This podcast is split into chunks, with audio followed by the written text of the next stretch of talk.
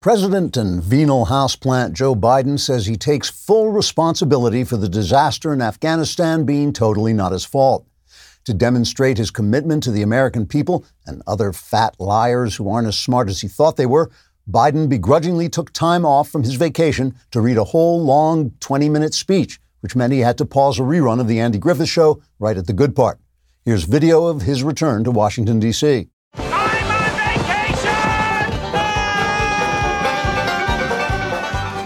In his speech, the president said, quote, I will not shrink from my responsibility to blame everyone but myself for this absolute debacle. I alone made the decision to withdraw from a 20 year war in the most hurried, senseless, and destructive way possible, and today I stand squarely behind this podium to tell you the buck stops here so I can then pass it on to Donald Trump, the Afghan people, and the American voters, blaming them for the horrific tragedy that inevitably followed my massively idiotic actions. Don't believe Republicans who try to tell you that watching Afghanis desperately try to join the American evacuation from Kabul is like watching the Vietnamese falling off the landing skids of choppers trying to evacuate Saigon back in the 1970s. For one thing, Saigon starts with an S, whereas Kabul clearly starts with a K, so that's an obvious difference right there. And the Afghanis are falling off the landing gear of transport planes, so that's not the same as helicopter skids at all. Plus, after the Democrats forced us to abandon Southeast Asia, Cambodia suffered years of unimaginable atrocities at the hands of the communist Khmer Rouge, whereas here, the unimaginable atrocities will be committed by the Islamist Taliban. So there's no comparison. In fact, the only thing that's the same in these two situations is the Democrats. Unquote. White House spokeswoman Jen Psaki was out of office during the abandonment of an entire generation of Afghani women, but she left a recorded message saying everything would be fine because the Taliban would be sensitive to their reputation with the international community. The Taliban responded by opening an online merch store featuring t shirts with their official slogan The Taliban, insanely homicidal savages since 1994. Twitter CEO Jack Boots Dorsey said he would ensure the Taliban would not be able to spread their message of Islamist hatred by banning them from the social media site if their tweets ever became as mean as Donald Trump's. Dorsey said banning an American president while allowing the Taliban, Iran, China, and Russia to use the Twitter platform was not hypocrisy at all. It was openly cynical wickedness devoid of even the pretense of decency or honesty. So basically, it was in keeping with the principles on which Twitter was founded in the first place. Trigger warning I'm Andrew Klavan, and this is The Andrew Klavan Show. I feel hunky dunky, life is tickety boo. Birds are winging, also singing hunky dunky doo. Ship shape tipsy topsy, the world is zippity zing. It's a wonderful day, hurrah, hooray! It makes me want to sing.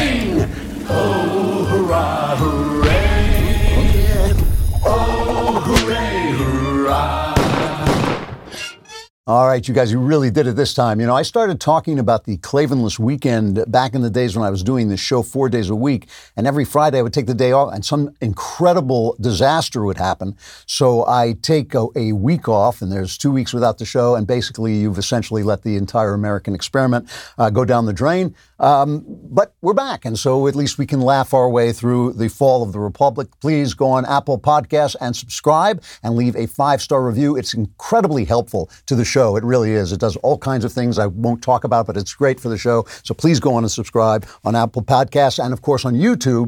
Uh, if you subscribe to the Andrew Klavan channel, uh, and you press that little bell, you'll hear a little ping, and that will just continue for the rest of your life or until you get medical help, uh, whichever comes first. Also, you can leave a comment, and if the comment is completely disgusting and just hateful and evil, uh, we'll read it on the show as fitting right in. Uh, this is from, I guess it's pronounced Gingy, uh, who says the prospect of two Klavanless weeks is unbearable. I'm almost tempted to listen to Knowles so as to accelerate my death and avoid the terrible suffering. Uh, yeah, try try not to do that because it actually works uh, and it will accelerate your death and you'll avoid the suffering, but uh, in the worst possible way. As you know, I never sleep. I was up all night last night, and that's why I love my Helix Sleep mattress because it's just so comfortable and I'm not asleep and I don't miss it, right? So I get it because Helix Sleep has a quiz that takes just two minutes to complete and matches your body type and sleep preferences to the perfect mattress for you. It doesn't matter how you sleep or if you sleep. It is just an incredibly comfortable mattress. Just go to helixsleep.com slash Klavan, take their two minute sleep quiz, and they will match you up to a customized mattress that will give you the best sleep of your life or the best lying awake of your life. Helix mattresses have a 10 year warranty. They're made right in America, and you get to try it out for 100 nights risk free. They will pick it up if you don't love it, but you will. Right now, Helix is offering up to $200 off all mattress orders at helixsleep.com slash Klavan. Get up to $200 off at helixsleep.com slash Klavan. As you're lying awake at night, you can ask yourself the important question, how do I spell Klavan so I can get that fantastic deal on a Helix Sleep mattress? It's K-L-A-V-A-N. There are no E's in Klavan. So not long ago, I visited a war memorial with my six year old grandson, and we were reading an inscription about uh, tyranny, had the word tyranny, and I was trying to explain what tyranny was to a six year old, which is not very easy. Six years is very young. So I talked to him about his favorite video game. He and I often play this video game together. It's very touching to me to play with him because I used to play with my own son, Spencer Klavan, no relation. Uh, so we've been playing Super Mario Odyssey, and I said to him, in Super Mario Odyssey, there's this mean dragon turtle thing named Bowser, right? And Bowser, in almost every Super Mario game, kidnaps uh, Princess Peach and tries to force her to marry him. Uh, even though she doesn't want to. And I said, that's tyranny. That's what tyranny is. It's when you think you have the right to force someone to do something just because you have more power than they do. You're stronger than they are. And that's why Super Mario fights Bowser, because Princess Peach has the right to make decisions for herself, and so does everybody, even if powerful people don't like those decisions and think they're deplorable. Well, just a few days, I mean, maybe a week after I made this explanation to my grandson, we began to see what's going on in Afghanistan and heard the rumors and then saw pictures and then had reports of these steaming piles of Taliban soldiers forcing girls as young as 12 to quote unquote marry them. I mean, this you know, we use these terms, they're forcing women to marry them. They're not. They're forcing little girls, they're raping little girls. That's what they do. That's what the Taliban does. That's who they are. And I realized that in describing what tyranny was to a six year old, I had not just described tyranny, I had actually described something that stands at the very heart of what tyranny is. If you strip man naked, if you take from him every machine he has and every comfort he has and every vestige of civilization, you come down to this. You have women who are smaller and weaker than men and not only possess the power to give men physical pleasure, but also the exclusive power to perpetu- perpetuate uh, a man's genetic material in the form of children. And you have men who are bigger and stronger than women and who want the pleasure that women can give them and who want to perpetuate, their program to perpetuate their gen- genetic material. And then you have powerful men and less powerful men who all want the women. That's what you get if you take civilization away. Now, given that that's the natural human situation, the question we should ask ourselves, and we should ask ourselves this question every single day, is not why is there tyranny? It's how in the world is there ever not tyranny? What is it that makes men say, I want to possess this woman or this womb or this piece of property or this gold or this power to make decisions, and yet I will not possess that thing because it belongs to somebody else and they have the right to it. Why is there ever not tyranny?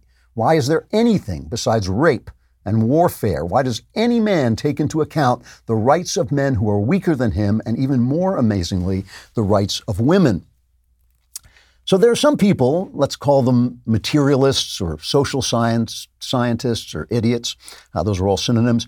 Uh, there are some people who think the reason that there's not tyranny is evolution or some kind of game theory, a natural game theory where we figure out unconsciously uh, that if I respect your rights, you'll respect my rights and so on. And this is just the natural way and just kind of grows up inevitably because in materialism, everything has to be inevitable. It's just material working off material. So, to those people who think that, who think that human rights are just the natural evolution of man uh, and the treatment of women with respect and giving them rights and ensuring their rights is just the natural treatment of men, I would like to make the counter argument of the Taliban, of the Taliban. These Islamist pieces of walking garbage are just as evol- evolved as we are. They're just as evolved as any other human being. They're just as capable of instinctive game theory as any other human being. And yet they feel fine uh, using the, the f- euphemism forcing women to marry them, which is just raping little girls, they feel fine doing that. They feel fine. They feel that God approves of them doing that and stripping away the rights, not just of women, but of anyone who is weaker than they are, who doesn't have the power to fight back. And in fact, many, many people around the world, some of them in this very country, but not as bad, uh, but many people around the world feel that they have the perfect right to take power away from anybody. These guys, the Taliban, they are Bowser. They're Bowser the Dragon come to life in real life. This thing that uh, my grandson plays as a game is actually happening in Afghanistan. Obviously, the difference between them and us is not evolution and it's not game theory. They evolution may give us a moral sense, it may give us a natural sense that something is fair, but the choice to actually be fair is exactly that. It's a choice. It's a choice based on philosophy and ideas. Ever since this eruption in uh, Afghanistan, this tragic eruption, and we're going to talk about it at great length. I'm going to tell you exactly what I think of the whole thing. But ever since this happened, I have heard these shallow corporate leftist goons like Stephen Colbert uh, comparing Trump supporters uh, to the Taliban. Here's a, a quick clip of this. American troops cannot and should not be fighting in a war and dying in a war that Afghan forces are not willing to fight for themselves. He's right. We have had troops there for 20 years. They fought, they sacrificed, their families sacrificed so that we wouldn't have a terrorist attack in America planned in a foreign country. Why should our soldiers be fighting radicals in a civil war in Afghanistan? We've got our own on Capitol Hill. This, I just want to congratulate Greg Gutfeld, who's now getting higher ratings than Stephen Colbert, and it gives me a little hope for our country that somebody's watching a witty, intelligent, informed uh, host like Greg instead of watching this shallow, mean, small minded, ignorant clown who does not know anything outside the million dollar Hollywood job he has and what the rest of the people in this country are thinking. I also saw AOC, I won't play it because I, I just can't stand listening to it. AOC saying that she was worried on January 6th that she was going to be raped because this was patriarchy on patrol. So now we know what her fantasies are. But that's not true. The fact is, of course, there are evil people here. There are evil people everywhere, but the entire the entire country on both sides opposes those people and opposes rape and opposes that kind of uh, behavior. It, the entire culture does, despite the fact that there are individual evil people. What we're talking about with the Taliban is an entire culture of evil, not the culture of Afghanistan, the culture of the Taliban, which is a culture of Islamism, which is spread all around the world. And the difference between them is not evolution, it's philosophy, right? The philosophy of the West is different than their philosophy. The philosophy of the West is based on what I call the great speculation. Okay, speculation is a kind of a guess, but it's a guess based on thinking something through. And the great speculation is this I speculate that you, whether you look like me or not, whether you're a man or whether you're a woman, whether you're deplorable or have less power than me or agree with me or not, I speculate that you have an inner experience of life that is as rich and full and urgent and deep and important to you as my experience of life is to me. That no matter what else in this, we are created equal, that we have an equal right to our experience of life. The great speculation of life, the great speculation has existed in the West from the earliest hour of freedom in ancient Greece, 400 years before Jesus Christ an Athenian playwright named Euripides wrote a play called The Trojan Women. And this is an amazing thing when you think about it. In the play, The Trojan Women, Euripides examined the emotional agony of the women of Troy after their city had been conquered in the Trojan War, defeated in the Trojan War by Greece, and the women were being taken slaves, right? In other words, Euripides wrote a play in which he showed compassion not only for the enemy, the Trojans, but for the enemy women. He showed that he speculated that the Trojan women's pain and suffering at the hands of his fellow Greeks was as worthy of compassion as his pain and his suffering and Greek pain and Greek suffering. And this play wasn't just a play. He wasn't just making stuff up. It was a political criticism. It was like an op-ed against his fellow Athenians for the way they were treating their defeated enemies during the Peloponnesian War, which was going on at the time. Euripides was saying, other people, even our enemies, even their women, have inner lives that are worth noticing. The opposite of this, the opposite of the great speculation, is what I call the pornographic imagination. The pornographic imagination is where, yeah, rape is, is great. Rape is fun and exciting because other people are just shapes. It's just a shape on a screen, right? Because when you have a fantasy, all the parts are played by yourself. So there are no other people, right? So you can watch a, eh, you know, people who get addicted to pornography watch more and more violent pornography, and they can do that because those are just shapes on the screen. But once you speculate, once you imagine that the woman you're talking about, the other person you're talking about, has the same inner life that you have, that's about to, to hurt somebody, to cause somebody pain, to force somebody to do something is just about the least erotic thing you can do. So we have in this in the West, we have the great speculation. We've had it from the very, very beginning. We have made an art of it. We've made religion of it. The great speculation has its finest ex- expression in the words of the Bible: "Love your neighbor as yourself." That's the great speculation. That is the end of the great speculation. That's the golden rule. That's agape love. And agape love has a corollary. It has a something that logically uh, proceeds from it, which is other people's freedom. You know, I'm sure you've seen some of this if you follow the show. Leftists are always attacking me for things I say about women in fiction. Uh, so I watched that show, The Witcher, which I really enjoyed. And there was a scene where a woman was having a sword fight. And I said, a woman in a medieval sword fight would be killed in a second. And the left made the usual idiotic answers to this, like, oh, I know a woman who could kill you in a sword fight. And I said, you know, they're not going to be fighting a scribe. They're going to be fighting a person as young as they are, twice as strong, twice as powerful, twice the size, and they'd be killed in an instant. That's why there weren't women warriors with swords. I was watching over the weekend, I was on the elliptical machine at the gym and I was looking for something to take my mind off my uh, exercise and I turned on Zack Snyder's Justice League, another one of these stupid superhero movies that are made for 10 year olds. And I saw this scene with Wonder Woman where she races in, she takes out all these evil right wing uh, terrorists, because we know we have a lot of those. She takes them all out and then she turns to a little girl and this is what she says. You okay, princess? Can I be like you someday? You can be anything you want to be. See, I would have rewritten that line. If they'd called me in to doctor that script, I would have re- rewritten that line. She would have said, Can I be like you someday? And she would have said, No, not even I can be like me. I'm a cartoon character invented by a sick guy who liked being tied up and flogged by women. And my point isn't, ha ha ha, men fight better than women. Men can, are better with swords. That's not my point at all. My point is that Western women are not protected by their fists.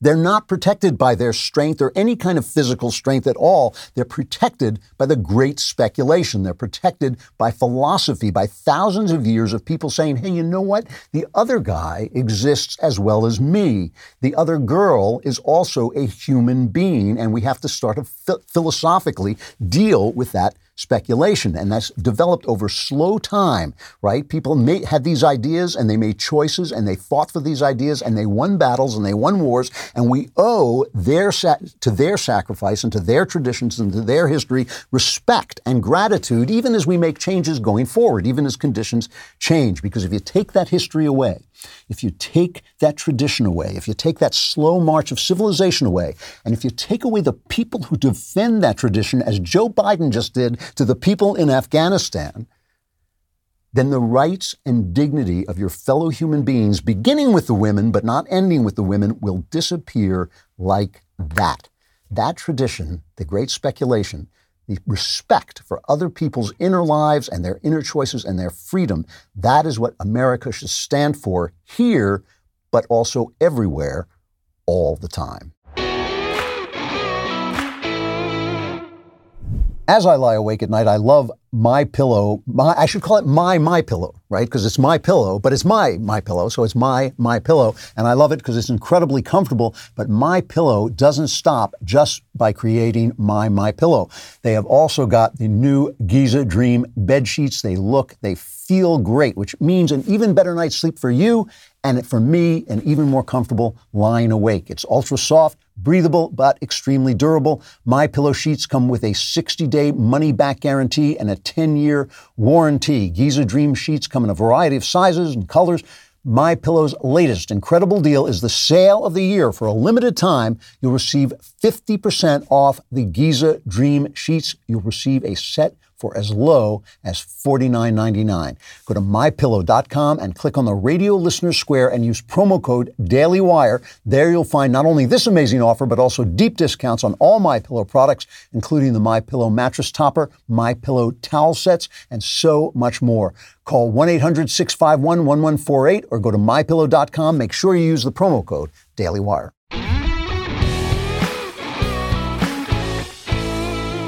So this is going to take a while to unpack this Afghanistan thing. As I was coming on, uh, Joe Biden was making a new speech, so I want to address that just a little bit. I didn't get any have time to get any clips from it, but I'll at least tell you what he was saying. But let's start with this. What's, what's happening in Afghanistan is one of the worst military disasters in American history, and it's going to have ramifications for decades to come, just like the disaster in Vietnam did. It is going to have huge effects on us, on our allies, on our enemies. Uh, it is a genuine, genuine problem. And I, I, listen, let me be honest with you. I am perfectly capable uh, of taking pleasure in the failures of my political opponents, and I absolutely love making fun of the left because they're idiots, they're fools, and they're mean, and they're bullies, and I love making fun of them, and I love laughing at them. But I really cannot take any joy, obviously, in this because this is affecting all of us. Joe Biden is a venal, small minded, low intelligence, empty hearted cynic, and he has been his entire life. And he's now entered his dotage and he is well into decline, but he was never a genius. Uh, Barack Obama, when he would start talking, used to pass notes around saying, kill me now. Uh, he's the, you know, Obama said, what did he say about him? That you can never underestimate Joe's ability to screw things up. The guy is a second rater from the get go. He has been venal from the get go. His the, this thing with Hunter Biden selling his paintings for half a million dollars, uh, the way he has been protected by the press, is just shows how willing our press and our power centers are to huddle around this mediocrity. Uh, this he's he's not just a, an intellectual mediocrity. He's a moral mediocrity, and he has now involved all of us in an act of wickedness. Okay, this is an act. What's happening now is an act of wickedness, and he just came on and made a speech that was Uh, utterly infuriating. I mean, just a minute ago, as I was coming on the air, he was still talking as I came on the air. He was still pretending to answer questions that were obviously set up. He had a little list of friendly reporters he could call on, and they were asking quote unquote difficult questions, but he was clearly prepared for them. And he made a speech as if none of what we've just seen in the last few days had happened he said, "Oh, you know, we're gonna we're gonna get those people out, and no American is gonna be left behind, and we're gonna you know get rid of our, our dear friends, the Afghanis who worked so hard with us. We wouldn't leave them behind." This is after days, days of absolute uh, panic and dis- and destruction and chaos, uh, things happening, pictures coming over that I haven't really seen since since Vietnam, but really just absolutely uh, horrifying, horrifying scenes of, of chaos and death and rumors that, that you know here, that we've heard about. We haven't seen some of the things that, of course, the Taliban is doing and will continue to do to people who worked with us when we were over there and to uh, women and girls who now remember these girls we were there for 20 years, so these girls have been in school. They were they didn't weren't raised under the Taliban, and now uh, they're going to face Sharia law. So, just about the one of the ugliest things of this happening. Forget about the ramifications for a minute. We'll get back to those. Has been the cynicism and dishonesty of Joe Biden and anybody who protects him. You know, a lot of times we get angry at the Republicans because we'll say, oh, the Republicans didn't stand behind Trump. But at least the, the Republicans, it makes it harder to get things done, but at least they will come up and say, you know, I don't like what Trump is doing. I don't like what uh, our leader is doing. Nobody really is coming out against Biden. A few people have made very pale statements that this maybe isn't the optimal way to do things. But just look for a minute at the cynicism and the dishonesty of this guy. This is what Joe Biden told us before any of this happened. I think this is in July. This is cut 14. Do you see any parallels between this withdrawal and what happened in Vietnam with some people feeling? None whatsoever. Zero. What you had is you had entire brigades breaking through the gates of our embassy. Six, if I'm not mistaken. The Taliban is not the South, the North Vietnamese army. They're not, they're not remotely comparable in terms of capability. There's going to be no circumstance where you see people being lifted off the roof of a embassy the, of the United States from Afghanistan. It is not at all comfortable. so then we had, I'm laughing, but I'm not laughing because it's funny. I mean, I'm laughing because it's so horrific. That we, we then had Afghanis clinging to the wheels, the landing gear of these transport planes and falling to their deaths as they desperately tried to get out because they had closed Bagram Air Force Base and they were leaving out of, uh, trying to leave out of Kabul Airport. And now, so that's what he told us before it happened. And now with George Stephanopoulos, he, they put out an interview. They cut out the parts of the interview where he was babbling, uh, you know, incomprehensibly. Uh, but they put out this interview, and here's uh, Biden with Joe Stephanopoulos saying, with uh, George Stephanopoulos saying this. The idea that somehow there's a way to have gotten out without chaos ensuing, I don't know how that happens. I don't know how that happened. So for you, that was always priced into the decision? Yes. Uh, so, as a district attorney, a prosecutor would say, is he lying now or was he lying before, right? Was he lying when he said, oh, there's not going to be chaos, you're not going to see Saigon, they're not going to see anything like that, Taliban's not the army? And then he's saying, well, yes, I, text, I, I put that in. And of course, you know, we know that the, the diplomat, uh, Richard Holbrooke, who was uh, in the Obama administration, he had notes of a 2010 meeting with Biden when he was the vice president, uh, when they were discussing leaving Afghanistan. And Holbrooke said it would be a humanitarian disaster, especially for the women. And Holbrooke's notes, quote Biden as saying, F that. We don't have to worry about that. We did it in Vietnam. Nixon and Kissinger got away with it, okay? And, he, you know, he came in and he made this speech, this 20 minute speech, took no questions. He, he went back on vacation. He was on vacation. The guy, he is literally on vacation. He comes back, uh, makes a 20 minute speech. He goes back on vacation, comes back and makes a speech about COVID because he thinks it's going to go away. Reuters is reporting uh, President Joe Biden is brushing off criticism of his administration's chaotic Afghanistan withdrawal because he and his aides believe, believe the political fallout at home will be limited, according to White House allies and administration officials. They think they can get away with it. And the the uncaring, eh, eh, you know, the, the fact that he's indifferent to what's happening, these little girls being raped, people being killed, the people who are supposed to be being our allies trapped, thousands of Americans still trapped behind enemy lines. He said in his speech today that no American was having trouble getting out. There are people who are reporting, reporters on the ground are saying people with American passports cannot get out. They are handing the passports over to the officials. They still cannot get out. That's what reporters on the ground are saying. And then he had this other exchange with Stephanopoulos just absolutely amazing. As Stephanopoulos brought up the fact that there were people falling off the uh, landing gear of these of these transport planes. Here's Biden's response. We've all seen the pictures. We've seen those hundreds of people packed into a C-17. We've seen Afghans falling. That was four days ago, five days ago. What did you think when you first saw those pictures? What I thought was we we have to gain control of this. We have to move this more quickly. We have to move in a way in which we can take control of that airport. And we did. So you don't think this could have been handled, this actually could have been handled better in any way? No mistakes? No. it was four days ago. First of all, it was two days ago when they were having that conversation. But what if it was 10 years ago? What if it was two years ago? You know, I mean, what, what difference does it make? It, that, that's the giveaway. That's the tell. He is telling you that he expects you to forget, but you're not going to be able to forget because this is going to have ramifications going on. And the other thing that I, I just have to mention, one other thing before we get into the uh, nuts and bolts of it, the blaming other people for this. He has blamed. He has blamed Trump. He said, oh, well, Trump made a deal with the Taliban, and Trump made a contingent deal with the Taliban. The Taliban violated those contingencies. And by the way, Biden hasn't done any, followed anything, any deals that Trump has made. He could have ditched this deal, but suddenly it's all Trump's fault. He blamed, uh, you know, uh, Bush for being there. This was, this was the one that got me the most, though. He blamed the Afghan fighters. This is cut 19. There's some very brave and capable Afghan special forces units and soldiers.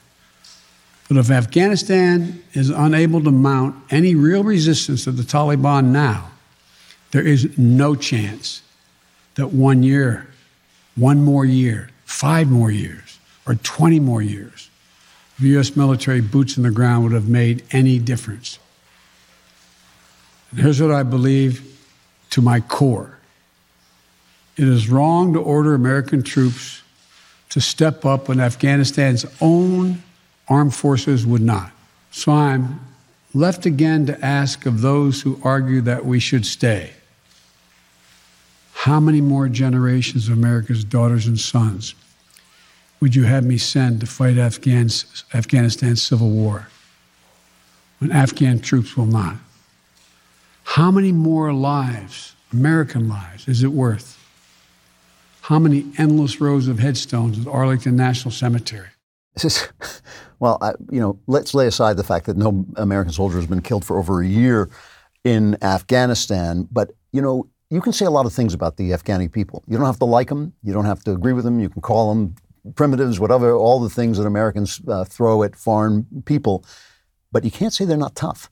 These are tough people. These guys will kill you barefoot and they have fought every empire on earth, including ours, and beaten all of them. These are very tough people. They, we built over there, the Americans built an army of Afghans based on the idea that we would give them air support. That was the way the old soldiers were built. When we withdrew that air support, they didn't have an army. You know, they didn't have the strategies and the capabilities to continue doing what they were doing. And they were fighting. Remember, they're not just fighting the Taliban. The Taliban is supported by the Pakistani uh, secret services, who are all Islamists as well. And so we've been fighting Pakistan all this time. I am loving my new home, and that is why I want to make sure it's safe. Everybody should protect their home, and with a ring alarm security system, you will be much more at ease, especially when you're on the road, but also when you're at home. When you protect your home with a ring alarm, it's a powerful, affordable home security system that you can easily install yourself, and it works seamlessly with other Ring products in one simple app. No matter where you are, if somebody comes to your house with a Ring product, you can see them, you can talk to them, you can find out what's going on. And for a special offer, go to ring.com slash Klavan. You can keep an eye on every corner of your house with indoor and outdoor cams, see what's happening right from your phone. And that works whether you're at home or not. You don't have to go outside. You can just look on your app and find out what's happening. Protect your home anytime from anywhere with Ring Alarm. Go to ring.com slash Klavan for a special offer on a Ring Alarm security kit today. You can build a system that is right for your home and have it up and running in minutes. That's ring.com slash Klavan, ring.com slash Klavan. Anyone comes to your house, no matter where you are, say to them, how do you spell Klavan? And if they get it right, call the police immediately. You know, I'll tell you something from experience. When you get old, you become more yourself. When you get old, you become more yourself. You lose the power to hide anymore. You lose, you don't have the energy. You don't care enough to hide who you are. You become more yourself. And this is a venal, incompetent, cynical, uncaring son of a bitch. And he has always been that guy, but now he's old and he's not pretending anymore. And we're not even talking about the policy yet. We are just talking about competence, closing Bagram Air Force Base. When I was in Afghanistan, I, I got stuck at Bagram Air Force Base, very hard to get around uh, for good reason because the soldiers had uh, priority over me. I was there as a reporter. I got stuck at Bagram Air Force Base and I got so fed up after a couple of days there. I said, you know what? I'm going into Kabul, Kabul, and I'm going to just go to the commercial airport and I'm going to go out. And everybody's tried to talk me out of it. They said, you're going to get killed. You're going to have your head cut off. And I, you know, I said, come on. I, I, it's like an hour away. I'm going to get in a cab. I'm going to go to the Kabul airport. I'm going to get immediately on a plane and I'll be gone. And I wouldn't be talked out of it because I can be a, a jerk sometimes. And they actually had, they were smart enough to have a female officer who I liked uh, from Nuristan uh, which was out in the middle of nowhere, call me up personally and say, I don't want you to go because they knew I'd, I, I do whatever women tell me to do. So they knew I would do that. And I said, all right, eh, you know, I, I won't go. That's when we were in control. That's when we were in control of the country. You couldn't go into the Kabul airport.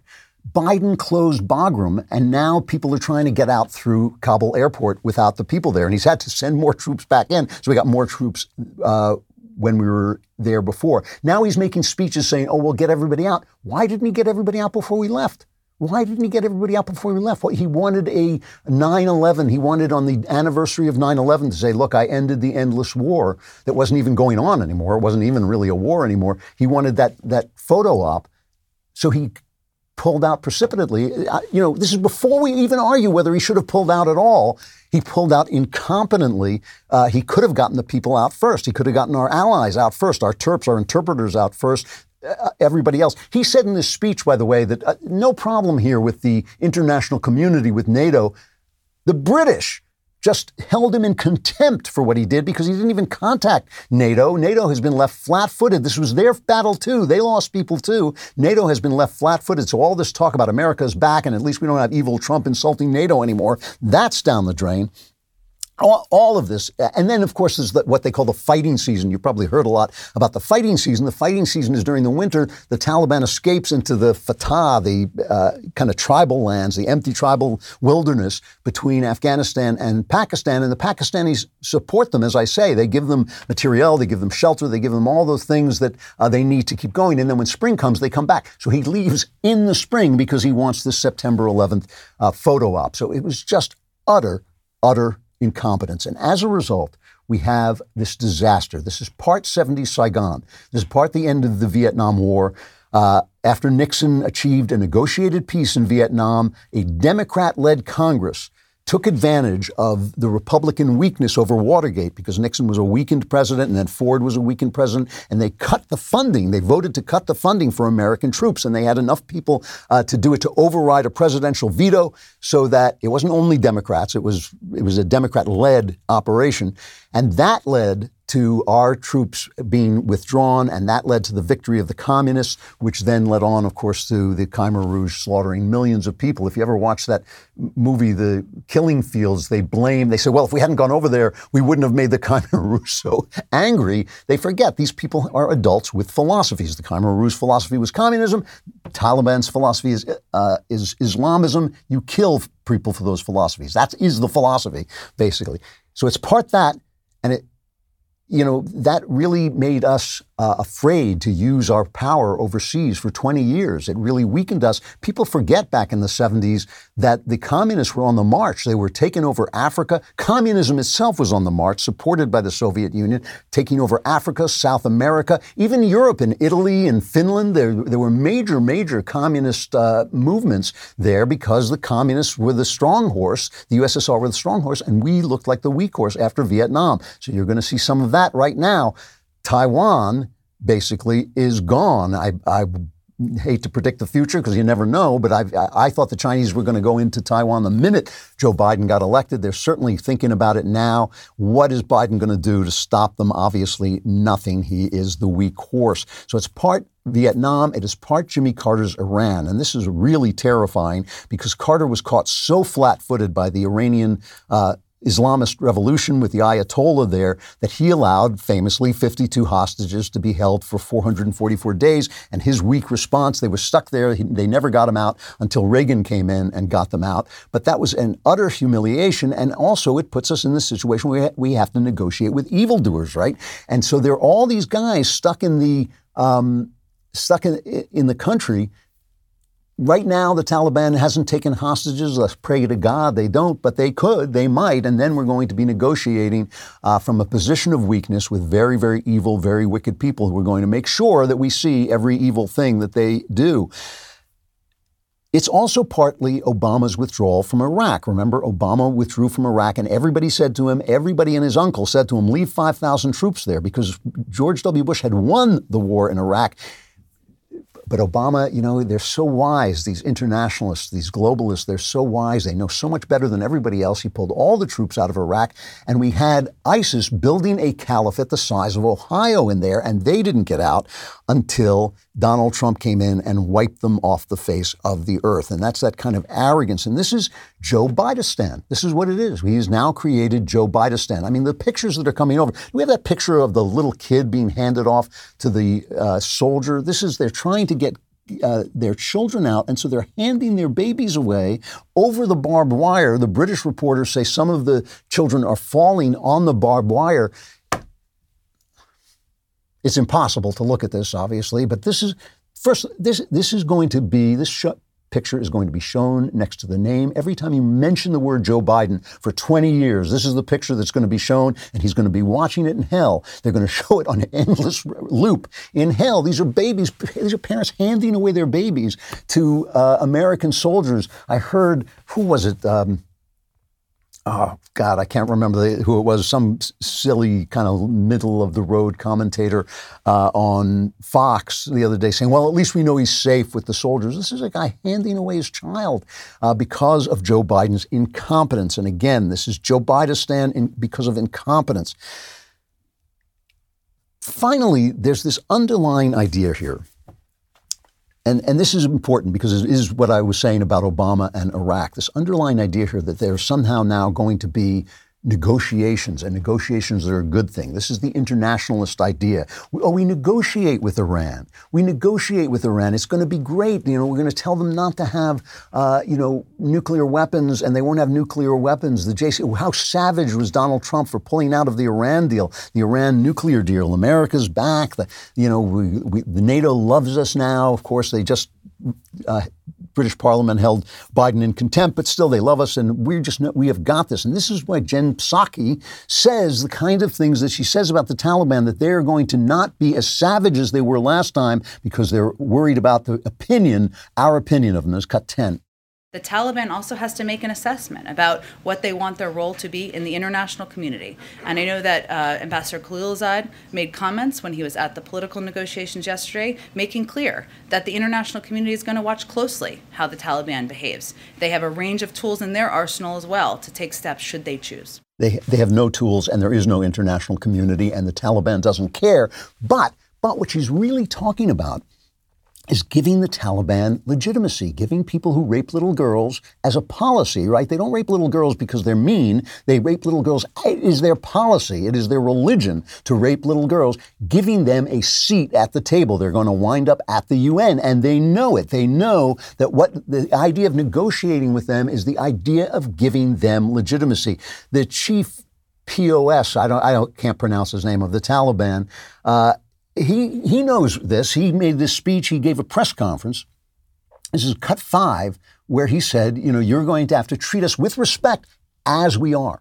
We don't want political turmoil, and they have to respect our religious rules because the emirate has sacrificed a lot for their religion. Anybody wants to talk to us, they're free. This is our right, this is Afghanistan's right to be able to speak according to our own rules. This is how the world works. Everybody wants their own rules. Arabic countries have their own uh, law. So we are following our own law. Afghans are following their own laws. We have this right. You, you have to hear what he's saying, right? Because he's saying exactly what Jen Psaki is saying. He's saying, uh, "Yeah, we'll we'll negotiate. We, you know, we'll come to the table, of the international community. Yeah, yeah, yeah. But we're coming to the table as us, which is murderous, raping, uh, you know, madmen, savages. And now we're going to have a voice in the UN, in all, in the international, the so-called interna- international community. So." They have given these people the, the, their idea of negotiation is giving the worst of it. And you know, the thing about it is, when you mix a milkshake with crap, right, the crap doesn't become more milkshakey. The milkshake becomes crappier. And so when you negotiate with evil, you can only move toward the evil. And we see this in the UN. We see this in the UN where countries, you know, savage countries that give no rights to anybody get on the UN, you know, Civil Rights Commission or whatever. You know, the Human Rights Commission will be run by Libya, you know, and, and you just think like, how is that happening? Well, once you give people a seat at the table, then they have to be treated just like as if they were civilized human beings. And that's what they're asking for. And so people said, well, what about women's rights? Because it's going to be very different. they're issuing these statements saying, oh, yeah, we're going to take care of women's rights. Here, here's what he said. Here's what this POS said. Uh, this is cut six. Our God, our Quran says that woman is a very important part of our society. They can work, they can get education, they are needed in our society, and they will be actively involved. If the international community is worried about these issues, we will tell them there will be no uh, nothing against women in our ruling. Our people accept, our women are Muslims, they, they accept Islamic rules. If they uh, continue to live according to Sharia, We will be happy, they will be happy. yeah, if they live according to Sharia, so we know how that's going to go, right? We know what that looks like, and it's not uh, it's not pretty. And they're already they've already fired on. You know, there is there is a some brave resistance going on, but they've already killed a man who waved uh, the republic's flag, the Afghan republic's flag. They've been shooting into uh, protesters. Right this minute, right this minute, they are holding back. The Taliban is holding back. They are holding back because they know they can get stuff out of us. And once we start paying them to let people to give people safe passage, that means your tax dollars, when you sign that little form and you send off your check with your taxes on it, that's going to be going to them. That's who it's going to be going to. And so that this is all this incredible incompetence. This is this is beyond the question beyond the debate, and I know there's a debate, I understand the debate about whether we should have been there, whether we should have been there or not. Having been there, should we have stayed? These are all things that we should talk about. We're going to talk about. But this is just the incompetence. This is incompetence that has brought about a, a, a, true disaster for American prestige. It's going to mean the Chinese know they can come after us. It means the Russians know they can come after us. It means the Iranians know they can, can come after us. It means that NATO knows they can't rely on us, right? This is, and this is pure incompetence. This is not philosophy yet. We're not even talking about whether we should have gone or not. And that's what we really have to talk about now. So I love wine, and one of the reasons I love this wine access is because not only do is it a great place to find great wine, Wine Access also makes it easy to, to, discover and enjoy new wines from under the radar winemakers. You can find iconic producers, even Michelin starred favorites. And as the official wine provider of the Michelin Guide, Wine Access's exclusive Michelin Guide subscription is designed to impress. You won't find this anywhere else. As a member, you'll receive five seasonal shipments throughout the year, but you'll also get information about the wine so you'll know how to choose wine and what, what it is you're drinking. I know you'll enjoy Wine Access as much as I do. I've worked on this exclusive offer for my listeners. 25 bucks off your first two Michelin Guide subscription shipments. This is only available by going to my special URL, wineaccess.com slash Klavan. The discount will be applied at checkout. Don't miss out on this great deal. Get 50 bucks off at wineaccess.com slash Klavan. Not only will you get good wine, but you will learn about good wine. And by the time you're finished, you should be able to spell Klavan, but I'll give you a hint. It's K-L-A-V-A-N. There are no easy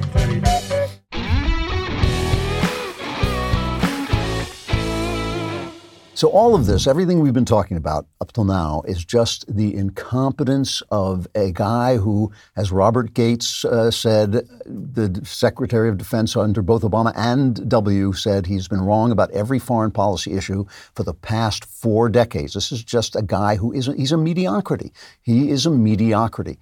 And as CNN lamented the other day, CNN actually put out an article that said he's not getting credit for not being Donald Trump anymore. you know, so now that we're looking at who he really is, he's an incompetent. He's in his dotage. He's a small-minded man. He's a he's not a, a man with a, a big heart. Uh, you know, everybody always says, "Oh, he's lunch bucket Joe. He's a guy who cares about the." He obviously doesn't. He's a cynic, uh, and he's and he's obviously also dishonest. We've seen all of that. But let's put all of this aside and start to talk about whether we should have been there in the first place, and having gotten there, should we have stayed? Uh, and should we? What should we do about this in the future? Who are we? Where where are we going uh, with this kind of thing? Because if if this is going to happen in Vietnam in the 70s, it's, if it's going to happen in Iran in the uh, late 70s, if it's going to happen in Iraq uh, when, with Obama, if it's going to happen in Afghanistan with Biden, you know, how are we going to get to a point where maybe this isn't happening quite so much? Maybe we don't suffer these humiliations and disasters and these blows to our moral prestige. So you have two basic, there, there are lots of variations, but you have two basic ideas. We'll call one the Matt Walsh doctrine. I'm sure if you listen to Matt Walsh, he's saying, you know, why should we be defending these savages? They're living in the Middle Ages and, you know, who cares what they're going to do? They're going to do what they're going to do, and we can't, like, spend all our time doing this. Uh, you know, they, they're, um, there's going to be atrocities somewhere on the globe. We can't rush off to solve all the world's atrocities, all the world's problems. And I think that there's a lot of sense to that. You know, I mean, I think that it's, it is true. We cannot constantly be sending our sons and our daughters off to fight and die uh, because there are bad things in the world. There are always bad things in the world. And so that's the, the Matt Walsh doctrine. And then we have the God King doctrine, uh, what, what Jeremy thinks, and I'm sure he's, he's either tweeted it or said it on uh, backstage. And I think Ben kind of agrees with this as well, which is that uh, you know, when you send people into battle, they stay there. We still have people in Germany. We still have people in Korea and South Korea. Uh, you know, we still have people around the world. And once you're in the battle, there you have a responsibility to sort of make sure that the things that you have earned by blood and treasure uh, are maintained. And so you leave a force there. And their argument with Afghanistan specifically is we had 2,500 people there. They weren't getting killed. They weren't in the fight. They were just supporting uh, the fighting of the Afghanis. Uh, so, you know, what, what was the problem? That's just not that many people. Joe Biden has been making the argument that if we had stayed, eventually we would have been engaged uh, by the Taliban uh, again. But that, you know, I, I, don't really think, like everything Joe Biden says, it's very hard to take it seriously because we did have a massive uh, army of Af- Afghanis. They were fighting with backup from the American air from American Air. And so basically the argument on that side is like this is what it's like. This is what it's like to be an international power. Um, and you we had um, Cliff May on this show before I left for vacation two weeks ago. We always give you tomorrow's news today. And we had Cliff on uh, from the Foundation for the Defense of D- Democracies, and he made the argument basically the uh, the same argument that we have to stay. It's not that many people. It's something we have to do. And we've also made promises to people. Uh, we have created a world in which women can go to schools. We've created a world in which people can walk the streets. And now we're just saying, oh, yeah, too bad. We're going. Sorry, sorry, folks, time's up. We're, we're out of there. So, in the broadest sense, forgetting Afghanistan specifically for a minute, but in the broadest sense, I think that plausible moral arguments can made can be made for either side of this. Plausible and moral arguments can be made for a, a kind of isolationism, the Donald Trump America First agenda, where we say, you know, we're just going to do what's right for us and other countries do what's right for them, and that's the way it's going to go. Uh, and for the kind of broader, what you call the American order uh, doctrine, where we say, look, the order of peace in the world is based on the fact that we will kill you if you mess with our friends and if you mess with people. If you know that England doesn't have enough country enough soldiers to defend England, France doesn't have enough soldiers to defend France. The reason they have all those wonderful uh, you know social services that they're always bragging about is because they know they don't have to pay for an army big enough to protect them from Russia or China because if Russia or China attacks them, we will fight back. We will join the fight. And that's what NATO is. That is why why our NATO troops are in Afghanistan, because we were attacked on 9 11. And as part of the mutual defense deal of NATO, everybody had to go to war uh, when we went to war.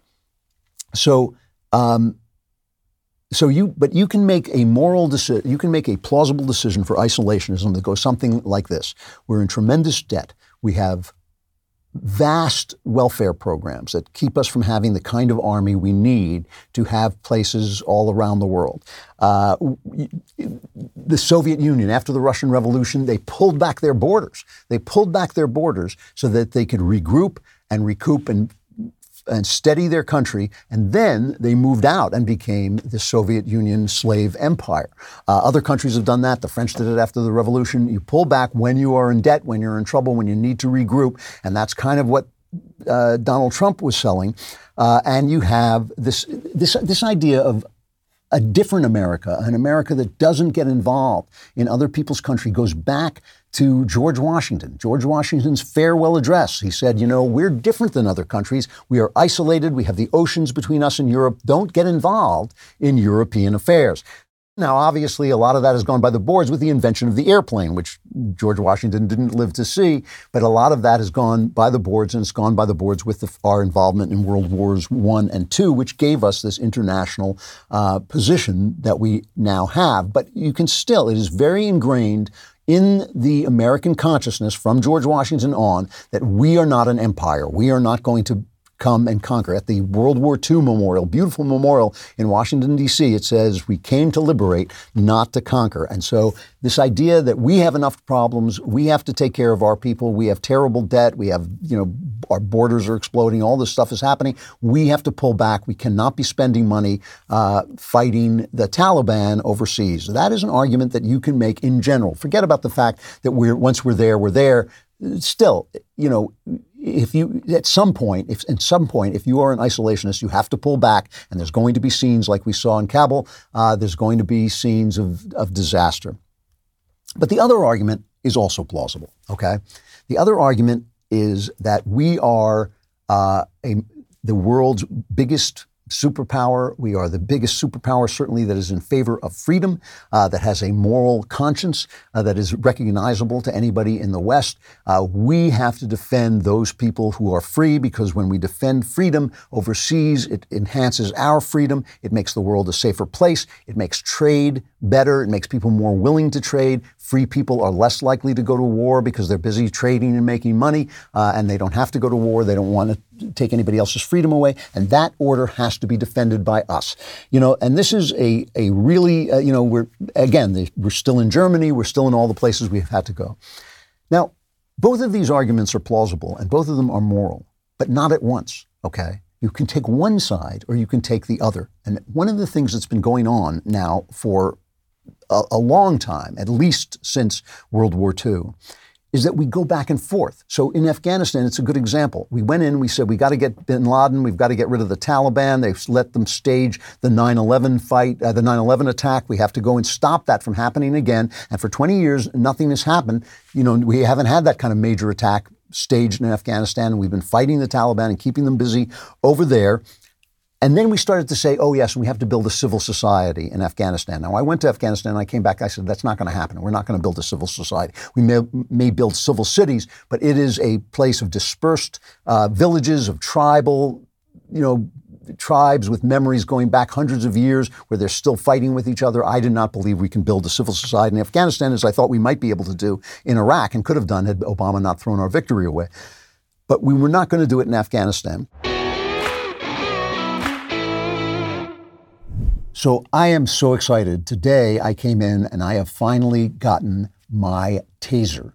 Taser's line of non lethal self protection devices are small and lightweight enough to carry with you in your glove compartment or purse, and you can bet I will. This thing looks great. I can't tell you what it's like now because I haven't actually gotten to take it out yet, but I'm really excited to have it. These are powerful enough to incapacitate an attacker, and Taser devices come loaded with features like laser assisted targeting and emergency dispatch, which will send response teams to your GPS location upon firing. Protect yourself and your family with Taser's line of smart self defense products. Taser devices are available without a permit in most U.S. states. You can get the Taser Pulse Plus or Taser Strike Light at taser.com with promo code Klavan and save 15% off now at taser.com, promo code Klavan. It's spelled T A S E R dot com, promo code Klavan. Restrictions apply. See site for details. But I know you're saying, I can spell taser. But how do you spell Klavan? It's it's K L A V A N. There are no E's in Klavan. I just make it look this easy. So we changed the rules of the game. We changed what why we were there, and we sold it as a nation building exercise, which gives people an excuse to pull out. Right. So so first we say, oh, we're just going over to kill terrorists, and then we say we're going over to build a civil society, and then we say we can't build a civil society with those savages. We're out of there, and then the civil society that we built is destroyed. We cannot have both arguments going on at the same time. We can't have a Republican president who says we're going to do this and then a Democrat president who says we're going to not. We can be isolationist or we can be imperial, but we cannot be both. We cannot flash back and forth because it ends with stuff like this. And this is not just a matter of communication. It's not just a matter of George W. Bush should have said, um, you know, we're going into Afghanistan. We're going to be there for a long time. This is a long range deal. We're not going to be able to build a civil society. All we're going to be able to do is chase the Taliban back and forth uh, into the FATA and out of the FATA. And we're going to keep them so busy and kill so many of their leaders that they're not going to be able to attack us uh, at home. And maybe one day after 20, 30, 40, 50 years, uh, they'll manage to build a civil society, but we're going to have some people over there that whole time. There's not going to be a lot of them. They're not going to be in harm's way very much, but they're going to be there, and this is going to happen. If George W. Bush had said that, we would have known it to begin with. We would have said yes or no, yay or nay, and then we would have sent them over. But it's not just that. It's a question of American identity. Who are we? Are we still George Washington's country that says we're isolated, we're different, we're exceptional, we're not going to get involved in the world? Or are those days gone by and we haven't adjusted to the fact that we are now an imperial power? And I know the word imperial has a, a dirty connotation, especially on the left. But I'm not sure it should have that, okay? Because our vacillation between these two positions is absolutely what's killing us. And my feeling is this we are kidding ourselves that we can avoid imperial responsibilities. Empire is a stage in the life of great nations. It is something that happens because you have to defend your borders, and your borders get further and further away. That's just the fact of it. The fact of it is if people, if everybody, if you are free and everybody around you is not free, eventually you will not be free. I got into an argument once with a Swiss guy at a dinner table who said, well, we, we had no problem with the Nazis because we could defend ourselves against the Nazis. I said, you can defend yourself against the Nazis until everybody's a Nazi and you're the last country left. Then you can't defend yourself against the Nazis. And I don't care how many Alps you have, you know, eventually, eventually, if you're the last man standing, if you're the last free country standing, you will go down. So you defend yourself you know, you have to defend yourself, and that's how countries get empires. And you know, as um, as Pericles told the Greeks, an empire may be wrong to acquire, but it's very, very dangerous to let it go. Now, because we have this Washingtonian idea that we should not get involved in foreign affairs, which has stuck with us, we come to liberate, not to conquer. Because we have that idea, when England gave up their empire after uh, World War II, there was a tacit understanding with the English, a silent understanding that they were handing the world over to us. That was the idea. But we didn't want to do that because we have this peculiar attitude. We were not going to become an empire. We were not going to conquer. Our, our, we may have some troops over there in Germany, but we're not telling you what, how to run your country. We're not doing any of that. And that, is, that has been uh, part of our philosophy, as I say, since Washington. But the fact is, we can't do that anymore. We cannot do that anymore. We are a world power in a world where people want power, and we have to defend that world, okay? And one of the funny things that happened, a kind of a strange thing that happened, is we didn't want to become an empire after the British gave their empire away. And then we got into this fight with the Soviet Union, this Cold War with the Soviet Union. And every time we would try go overseas to fight them in some place, like when we fought the Chinese in Vietnam, or we would send you know material into uh, Nicaragua to fight them there, the left would say, "Oh, it's imperialism. This is imperialism. They elected these communists. This is imperialism." And my response to that would have been, "You're right. It's imperialism. This we are in an imperial world." Empire is a phase in is a phase in the life of great nations. The Soviet it's it's not a question of whether there should be an empire. It's a question of whose empire is there going to be. Now Reagan pulled a brilliant trick. He spent the Soviet Union into the ground. So he won the Cold War. He preserved the American empire without conquest. But he did it by driving us into debt. He d- drove us into debt and he spent because we were so rich and because capitalism works so much better than socialism, he drove the Soviet Union into the ground, all while the press was condemning him as a warmonger. That bought us 20 to 30 great years, but 25 fantastic years after Ronald Reagan. Bill Clinton, of course, they love to give him responsibility, but all Bill Clinton was was a caretaker uh, for the Reagan Revolution, just like uh, Bloomberg was a caretaker for the Giuliani Resol- Revolution in New York. That era ended on 9 11. That's what we're living in now. And what happened was George W. Bush was the kind of president you have during the Reagan good times, like Clinton, kind of incompetent, not really, you know, not really the number one guy. George W. Bush was a great guy. He was a good guy, but he was not up for 9 11. When 9 11 came, he was not the guy you wanted. You wanted Winston Churchill in there. You had George W. Bush, not the same thing. That's what we're dealing with now. We're dealing with the end of the Reagan era, which is essentially the end of the World War II Cold War era. That is what we're dealing with now. This is what is called, the French call it fin de siècle. It means, it literally means the end of a century, but what it really means is the end of an era. I've been telling you this for a long time. Donald Trump was not the beginning of something, he was the end of something. Joe Biden is not the beginning of something, he's the end of something. We are experiencing the end of an era, okay? Something else has now got to come. And one of the problems we have is when that era ended on 9 11, because of our educational system, because our educational system is broken and corrupt and leftist, we did not have a group of young leaders who could come forward with big, new, interesting ideas that would preserve American freedom, but still move us forward into this new global world that we are entering, whether we like it or not, whether we, ha- we believe in nationalism or not. We are entering, we are in a global world somebody is going to be in charge of that global world, okay? And we have not brought forward the leaders at all, on the right or the left. We have not brought forward the leaders who are going to engineer what that world is going to look like if America upholds its, and I use the word frankly, if we do, if we uphold our imperial responsibility, we need a new idea of what the world looks like under an American regime because that, those are the choice choices. And the ideas we have now, woke is delusional nonsense. Critical theory is 19th century Marxism dressed up in a pig's lipstick. Uh, Trumpism was. Uh, there was a lot of truth in what Trump said, but he was no statesman. He was no politician. He could not implement the things that he was talking about. We need people who can not only have good ideas and new ideas, but lead and govern. You know, I, am going to put forward some some ideas as we go forward because I've been thinking a lot about the way we have to respond to this moment. But we are entering an imperial phase. China is on the move, right? And they've been and they've been very creative with their tyranny. We have not been creative with freedom. We've not been creative with Christianity. We have not moved our thinking of what it means to be a free people into this new global world. We are still trying to live in this isolationist Washingtonian world. We're not in it anymore, and we've got to stop talking like we're in it, and we have to stop taking seriously the people who tell us we are not in it. This is going to be an imperial world, and it doesn't have to be imperial by force of arms, but it's going to be imperial by ideas, and it's going to be imperial in the sense that we are going to either spread the culture of freedom or the Chinese are going to spread the culture of slavery. We cannot do this in Afghanistan, Iraq, Iran, Vietnam anymore. When we go in, we are going to stay. When we go in, we're going to stay. This is the end of something but it's also the beginning of something. There are going to be new people. Do not despair. Do not despair. This is going to be tough. This is a tough moment. This is as tragic a moment as I can remember in a political life, right? This is a terrible,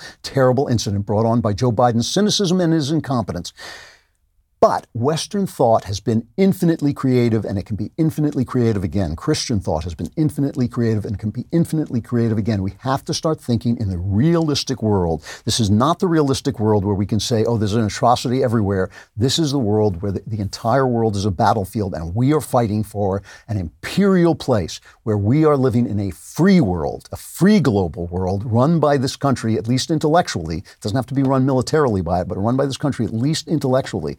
It's the end of something, but it's not the end of everything. It's a bad moment. It's a terrible moment, but there are going to be more moments to come. We just have to face the honest fact that we are an imperial power in an imperial world, and we cannot run away from that responsibility anymore.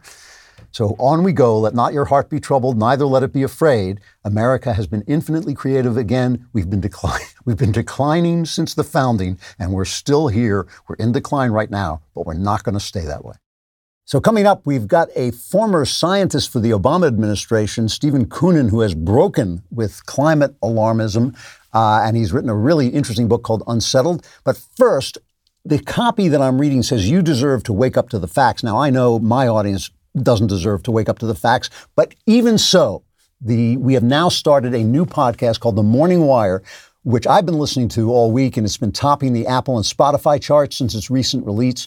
Release. It's the only daily news podcast that values your time and the truth. And while we're working overtime to bring you the news you need to know, we need your help to keep the facts trending towards number one. So subscribe, start listening now to Morning Wire on Apple, Spotify, or wherever you listen to podcasts, and leave a five star review if you like what you hear. And another way to stay well read and informed is the Daily Wire Reader's Pass. This is just four bucks a month. The Daily Wire Reader's Pass unlocks exclusive editorial content. It unpacks trending political and cultural topics penned by everyone from Candace Owens to Dan Crenshaw. Plus, you can catch our latest analysis pieces like Shapiro's The Fight Over Identity or take a deep dive with Reader's Pass collections, different series of articles on a given subject. Current collections include the Hunter Biden files and BLM, the organization behind a movement. When you sign up with Reader's Pass, you also get access to the Morning Wire newsletter, a Monday through Saturday email covering the top stories you need to know, available only to Daily Wire members. All of this is yours for just four bucks a month. So act fast because right now we're offering a one month free trial. That's a good deal. It's also never been a better time to take it. So what are you waiting for? Get informed, get a Reader's Pass today. I've just recently learned that Matt Walsh calls his audience the sweet baby gang, and I would like to ask you have you no dignity? Have you no self respect? And now he's got this crazy content contest where he's going to find a sweet baby anthem. He is literally calling it this. The Daily Wire is opening up four submissions. Matt is looking for an original song that embodies exactly what the sweet baby gang is. That should be interesting. All submissions should be in the form of a YouTube video link and will be judged American Idol style by me and other Daily Wire hosts. But you, the viewer, will be voting on which song wins. To enter, go to dailywire.com slash SBG. I don't even want to think what that stands for. Submissions end on August 25th, so if you think you've got what it takes to impress us, then you better get started. Voting will take place on Labor Day, so tune in to Matt's YouTube channel to watch the judging of the submissions. The winner will be announced September 8th on Matt's show and will wear the crown of the creator of the most important anthem to ever be created and this as well. Again, to enter your song into the competition, go to dailywire.com slash SBG. I look forward to hearing it. That's what it says on the copy, so I had to read it.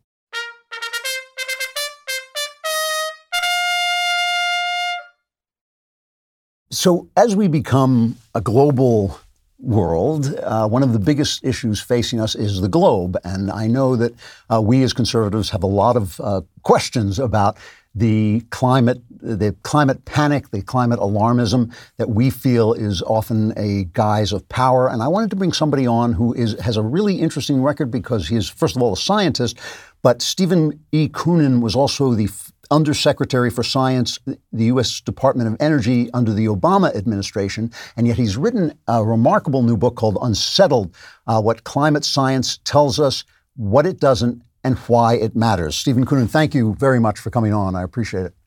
Pleased to be talking with you, Drew. So you have been under attack uh, ever since this book came out from some of uh, some of your former friends, and I I wanted what I wanted to do just to start, since I'm not a scientist, I wanted to read some of the assertions that you make early on in this book, and some of the things that people have been saying about them, and just hear what you have to say about them, so I can at least make a judgment. Uh, yeah. One of the th- you you begin this book in a very very shocking way, where you start, just take a bunch of the assertions of the climate alarmists and you basically say they're not true. You say heat waves in the U.S. are now no more common than they were in 1900, and the warmest temperatures in the U.S. have not risen in the past 50 years. So Scientific American ran a story saying uh, not true. They've clearly uh, heat waves have clearly become hotter and longer over the past few decades. The nighttime temperatures are increasing most, and people uh, never get relief from the insufferable heat, and more of them are at risk of dying. Uh, why are they wrong? Well, you know, I think they're addressing different questions. That the nighttime temperatures are increasing the most uh, is, in fact, uh, right there in the reports, and I don't have anything to say about that. Uh, in terms of the heat waves, you can see very clearly in the 2018 government climate report a graph, and I refer to it in the book, that shows exactly that, that they're exactly the same as they were in 1900. So, uh, so when we hear that, oh, this is the hottest year ever, this is this year was the hottest year, that's that's not true. Well, that's a different metric of the temperature. You have to be careful. I mean, the hottest year ever is about the average temperature of the globe, which averages the high and low temperatures of every point and refers them to the average and calculates what's called the anomaly. Uh, that's a different measure of the temperature. Okay. Heat waves, temperature extremes, uh, all what I was talking about in that comment. All right, uh, I'm going to. I just want to do a few more and then get yeah. to the more yeah. general topic. Um, you say um, the net economic impact of human-induced climate change will be minimal through at least the end of the century. Um, they, the Scientific American says that's un- unconscionable to make that statement.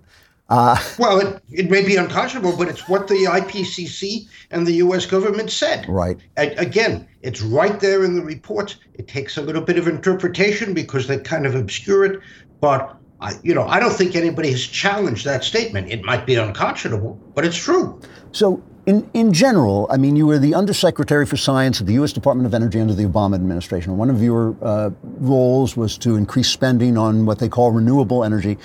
And, and there has been a lot of talk about uh, just this panic that we are, if we don't stop this global warming right away. Did something change your mind?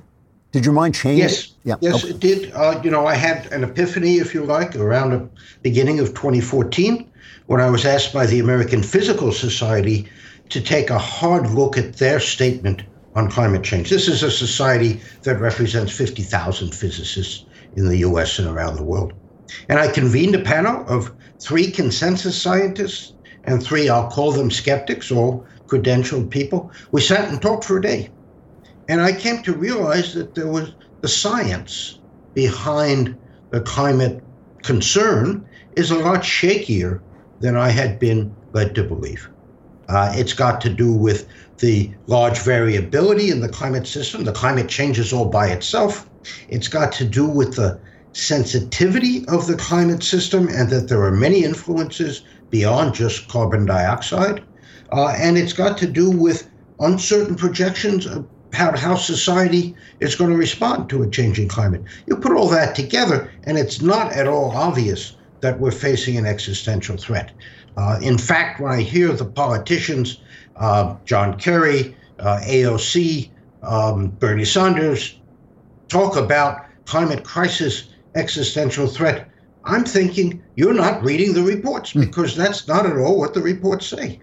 There did. There just came out this UN report. The uh, what is it? The IPCC is that? Yeah, and correct. It, it, was reported as if it was declaring the, basically that the world was over. I mean, the the press reports were as panicky and hysterical as they could possibly be.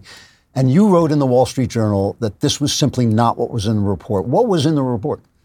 Well, what was in the report is first of all, so you know, we have to make scenarios or assumptions about what emissions are going to look like in the future. And the first thing they did was to declare the most extreme scenario quite improbable, hmm. which is in contrast to previous reports. Nevertheless, of course, you still see it used in the current report, but okay. The second is that they gave, I think, more realistic projections of what the temperature would be under a more plausible scenario. And the answer is that the global temperature would rise about another one and a half degrees by the end of the century under that scenario. We've already risen one degree, so the net would be about two and a half by the end of the century. Now, you know, the world has prospered in an unprecedented way over the past century as the globe has warmed about a degree centigrade. To think that it's all going to come to an end if it warms another one and one and a half degrees is just complete nonsense. And I bl- blame the media more than anybody else, and perhaps the people who write the summary in the UN report. It's just immoral. You talk about unconscionable to scare the wits out of people, uh, particularly young people, that the world is going to end unless we make radical changes in our society. That's just not what we should be doing. Let's have an honest representation of what they're saying, and then let's have a discussion about what we should do. So, th- this is the question I think that bedevils uh, conservatives. The conservative uh, suspicion is that the panic is being caused by people who want to take control, who want government essentially to take control of our energy resources, who want the, the power to uh, collect at the top uh, who want to basically tell us how much gas we can use and fly around on their private jets to Davos to discuss about whether or not we should be able to walk to the grocery store. Um, and you were in the Obama administration. Is that suspicion correct or is it justifiable? I, you know, I, I, I'm not going to say because, uh, of course, the administration was and is a big organization, and you don't go know what goes on at the very political levels. I was not a political um, functionary in the administration.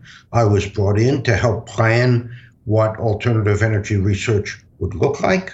Um, and, you know, the motivations of the people at the top, uh, I really can't speak to.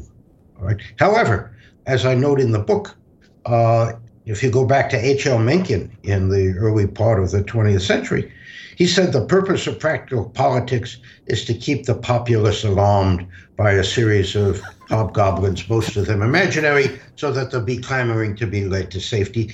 And, you know, you see that across the political spectrum, whether it's immigration or it's COVID or it is um, uh, global warming.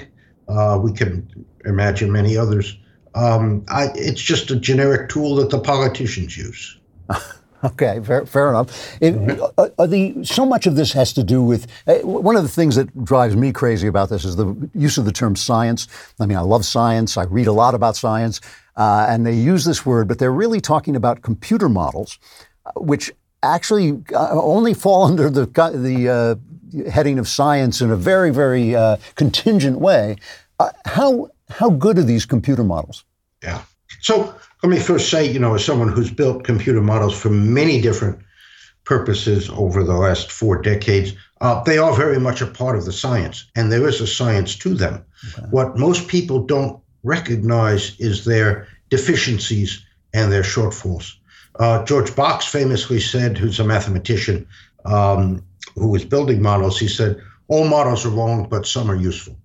and the models, the models can give guidance, but in fact, for something as complicated as the climate, and we can go into the reasons why, um, they're, they're just not fit for purpose.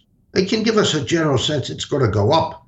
Uh, the temperature, let's say, as human influences grow, but exactly how and exactly how that's going to affect weather patterns is entirely up in the air. And again, this is not me saying it, it is uh, the professionals saying it. They just don't say it very loudly or in popular uh, publications. Uh, so, uh, have the have the in the past have the predictions borne out the predictions of, of climate computer models? You know that that it that it's gone that the temperature. Let's just talk about the global temperature. That the global temperature has gone up. The models have in fact predicted that exactly how much. Uh, the models have a tremendous variation associated with it. When you ask for other phenomena about precipitation or storms, there, there's such a wide divergence among the models that you can almost claim that there's always one that's going to be right. Hmm. Um, okay. And, okay. Uh, I, what they do, I mean, uh, just is is to take like 50 different models from 50 different groups uh, and just average them all together. And the variability among the models is so much greater than the changes you're trying to describe.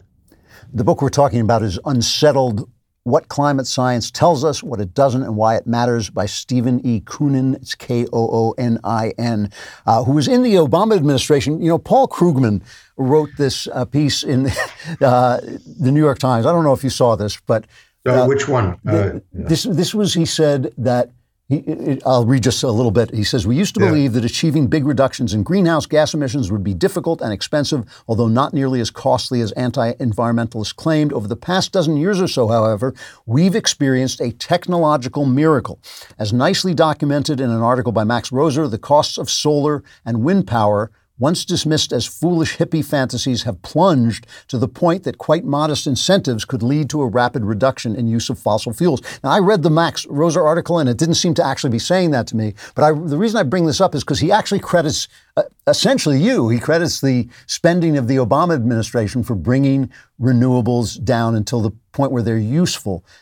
are renewables actually capable of of uh, being exchanged for fossil fuels? So I've no doubt that Mr. Krugman is a smart guy. He won a Nobel Prize after all. Uh, he's an economist. He's not a technologist. Uh, and what I think he doesn't appreciate is that the grid is a lot more than just generation. So wind and solar are great for producing electricity, but the grid is an entity that involves many sources of generation, uh, and they all have to play together to send electricity reliably down the wires. We've come to expect that that reliability is about four nines, namely 99.99% of the time the grid is going to be supplying electricity. The problem with wind and solar is that they only generate when the sun shines or the wind blows. And that's not most of the time. And so you have to figure out a way to provide electricity when that doesn't happen. And there are basically two ways to do that if you're going to try to do it carbon free. One is you have to have a lot of batteries. You charge up the batteries when the wind and uh, and sun are, are working. That means you need more than just to meet the immediate demand. You charge them up and then you discharge them. The other is to have non-emitting uh, sources of reliable electricity, and nuclear is about the only way we can do that uh, cheaply. And so those backups are what really drive the cost of the system. Uh, to get 95% reliability, yeah, you could deploy enough wind and solar, that'd be great. But to get that last 5% reliability, which we absolutely need um, for the few weeks when the wind goes down or it's cloudy, uh, costs a zillion dollars, a lot more than the wind and solar um, hardware itself. And so that's where these guys fall down. They sort of understand, okay, cost of a solar panel or cost of a wind turbine, but nobody thinks about the system unless you're an expert. Hmm. And is is there any possibility of creating the kinds of batteries that we would need to store that kind that amount of energy? Well, you you know, I this last uh, spring I ran a workshop uh, for the U.S. National Academy and the U.K. Royal Society, and uh, I've got to admit the prospects are not great, at least on the few decade time scale that we are looking for to decarbonize rapidly. So I would say that the ambitions of the Obama uh, of the Biden administration to make the power grid emissions free in 14 years by 2035 just not going to happen. Hmm. And and what about nuclear? It seems to me there's almost a superstitious uh, hatred of nuclear. Uh, it's been incredibly safe in free countries. Um, is that is that something we should be looking into more? Is something we should be investing in? Yeah. So full disclosure first, you know, I'm trained as a nuclear physicist, uh, and so I can tell you in great detail how a uranium atom splits apart. Uh, I'm not a nuclear engineer, but I've been around them long enough that I can sound credible. Uh, and yes, I I think absolutely it is the largest emissions-free source of power that we have right now. Um, it can. It has been extraordinarily safe, apart from a couple of spectacular accidents. We need to, in the future, look at small reactors. They're called small modular reactors, and I helped get them started when I was in the administration. They're about one tenth the size of the big ones. We could build them in a factory with a standard design, truck them on a rail car to the site, and put them in one at a time. Uh, much safer and much more economic because you can use the cash flow from one to help build the next one. So there are companies trying to pursue that. Uh, I just heard China has got one uh, in the works as well. Uh, we've got to be pursuing that if we're going to reduce emissions from the power sector. What has been, you write this book, Unsettled, and you've basically dismantled the climate alarmist uh, agenda what has been the reaction? I've seen reactions in the press, but personally, what are you, are you getting a lot of blowback here? Well, uh, you know, what is most gratifying to me are other scientists and engineers who aren't climate scientists who say, wow, thanks for writing that. These are things I never knew. Uh, and I hope that they've got the tools to go dig further if they want. There are some professional climate scientists who've told me quietly, Steve, you got it about right. you know, I'll quibble here and there, but uh, again, thank. I'm glad you wrote it. Uh, there are other people, as you saw in um, Scientific American or the popular press, who basically either offer ad hominem arguments. He's not a climate scientist. He's a show for the fossil fuel industry. And then other people who respond to quite different points than what I made, like um, the story about temperature extremes, for example. Hmm. Um, so, um, you know, I haven't been called an idiot as much as I thought I would be. Um, I, I, personally love reading the Amazon reviews because mostly they're people who say, thanks for being so clear and complete and well referenced. There will be opportunities, I believe, in this coming academic year for me to have a more significant or substantial engagement with some of the people who've been criticizing me, and let's have it out. I, am all up for it. I, am I'm, I'm out of time, but I have to ask you very quickly.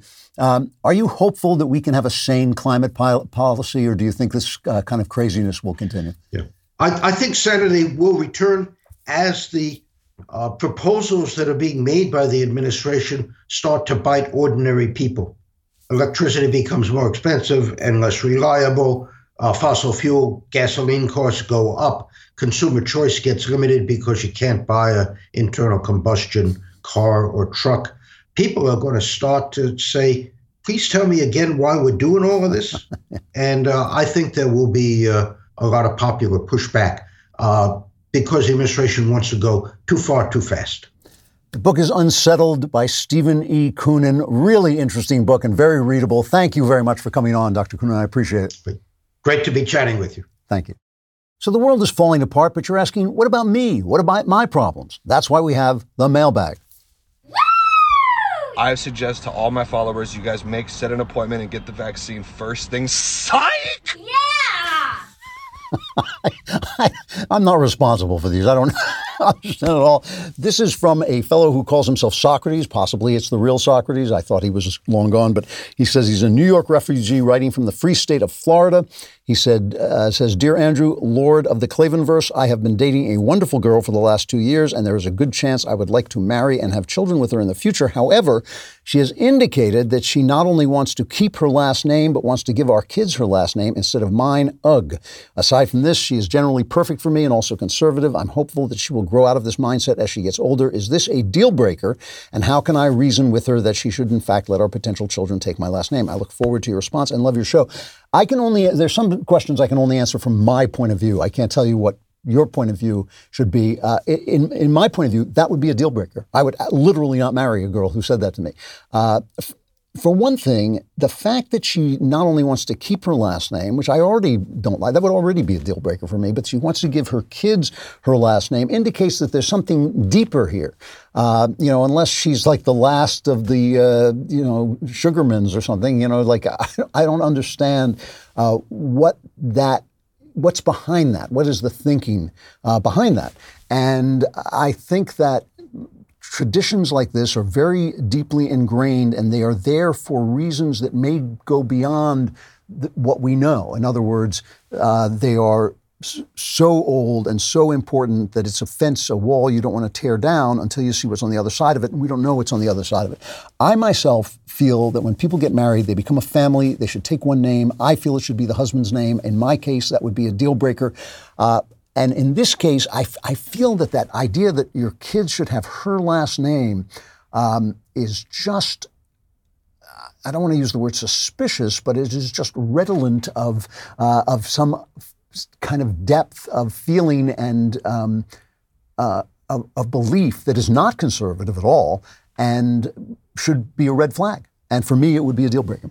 Uh, so you have to you have to make the decision, but I'd certainly try to find out what's behind it. Um, from Rachel, dear Lord Klavan, how would you suggest disciplining small boys? I have three sons, very young. I love them so much, but I'm afraid they might be becoming spoiled. My husband is a gentle, hardworking man, as is wrapped around their little fingers. Uh, do you have any good books to recommend concerning this? You did raise a good son, so I imagine you have more insight than I do. Uh, you know, yeah, I, I, think the important thing here, and first of all, I think you and your husband should get on the same page. I don't think you can do this alone. I think, uh, gentle though he may be, uh, and as loving as he may be, uh, he wants to do the right thing. If he really does love his children, he wants to do the right thing. And it doesn't, it doesn't even make any sense that the right thing can always be the easiest thing, and the right thing can always be what they want it to be, right? The important thing with discipline is consistency, and that, you know, I, I, I never uh, raised a hand against my kids, but whenever I said that this was what would happen if, if A happened, then B happened, then if A happened, B happened. There was no uh, court of appeal. There was no, oh, okay, I'll let you off this time. Whatever I said, the punishment was going to be, if I, it was a serious, you know, sometimes I just say, if you don't stop that, I'm going to drop you off a building. And, and then I would actually not drop them off the building. But when I was serious and when I would say, you know, if you do this, this is going to happen. You're not going to be able to play video games tonight, or you're going to have to, uh, you know, not you're not going to get to go to your game or whatever it was that was going to be the, as they say now, consequence, but it was a punishment. Uh, that happened, and that my wife was very good about that, and I was very good about that, and there was no negotiations. And sometimes that can get you in a place that you don't want to be in, but the consistency is everything. They have to know that that when you say something, that's the law and it will come through. And your husband should, you should be able to talk uh, to your husband about that. It's been so long since I raised kids. I don't know what the latest books were at the time. The writer uh, was a British writer named Penelope Leach, uh, who was kind of the Dr. Spock of our generation. Uh, and would, would talk about the fact that you don't have to be mean. You don't have to be violent.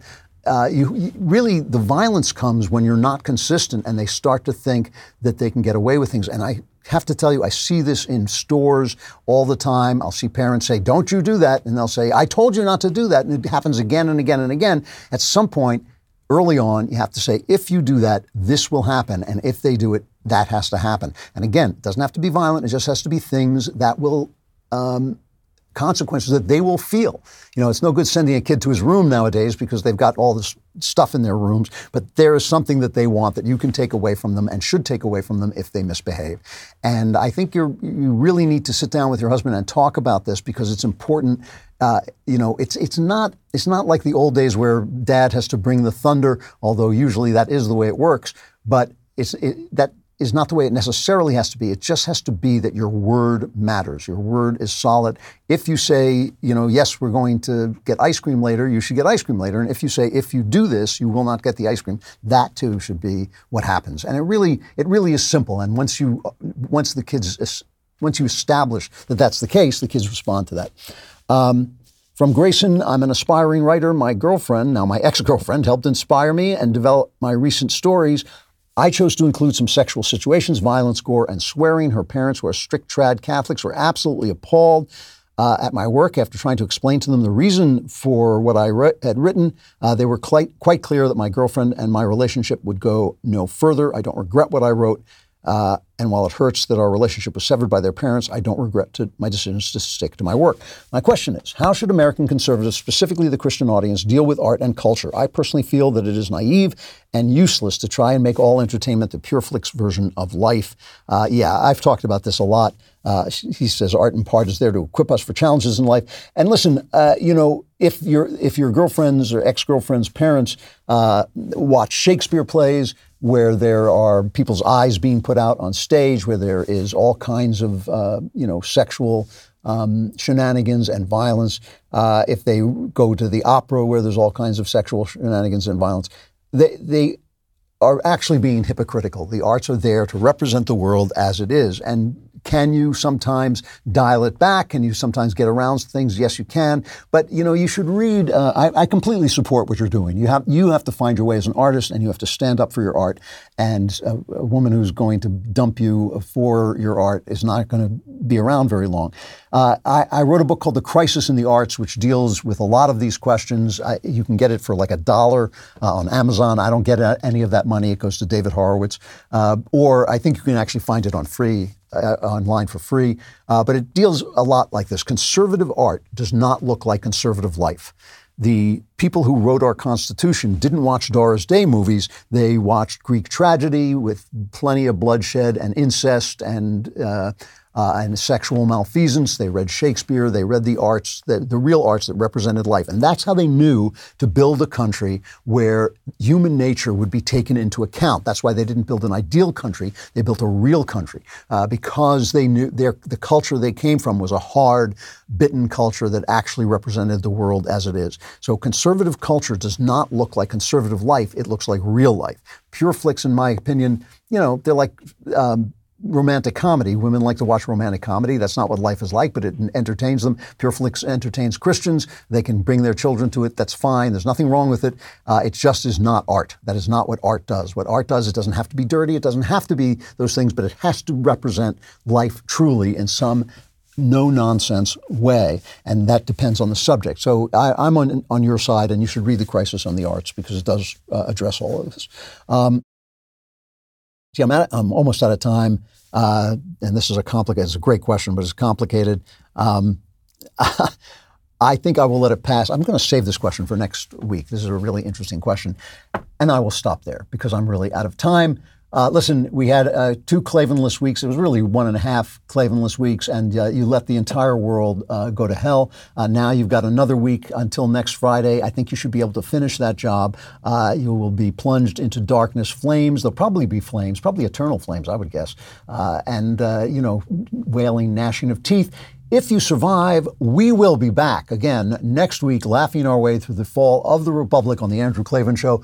I'm Andrew Klavan.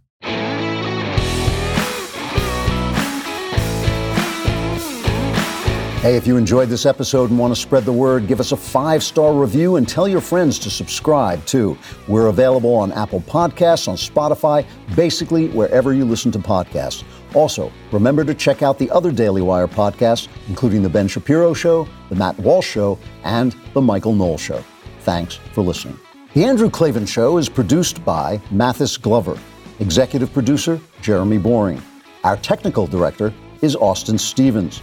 Production manager, Pavel Vidowski. Edited by Danny D'Amico.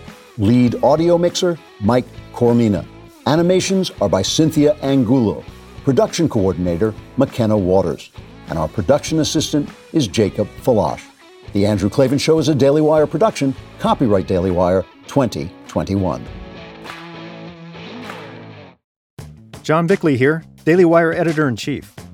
Wake up every morning with our new show, Morning Wire. On today's episode, we'll take a deeper look at the threat posed by the Taliban, Biden's defense of his handling of Afghanistan, and a new Arizona pro life law facing a legal challenge. Join us and get the facts first on the news you need to know with our show, Morning Wire.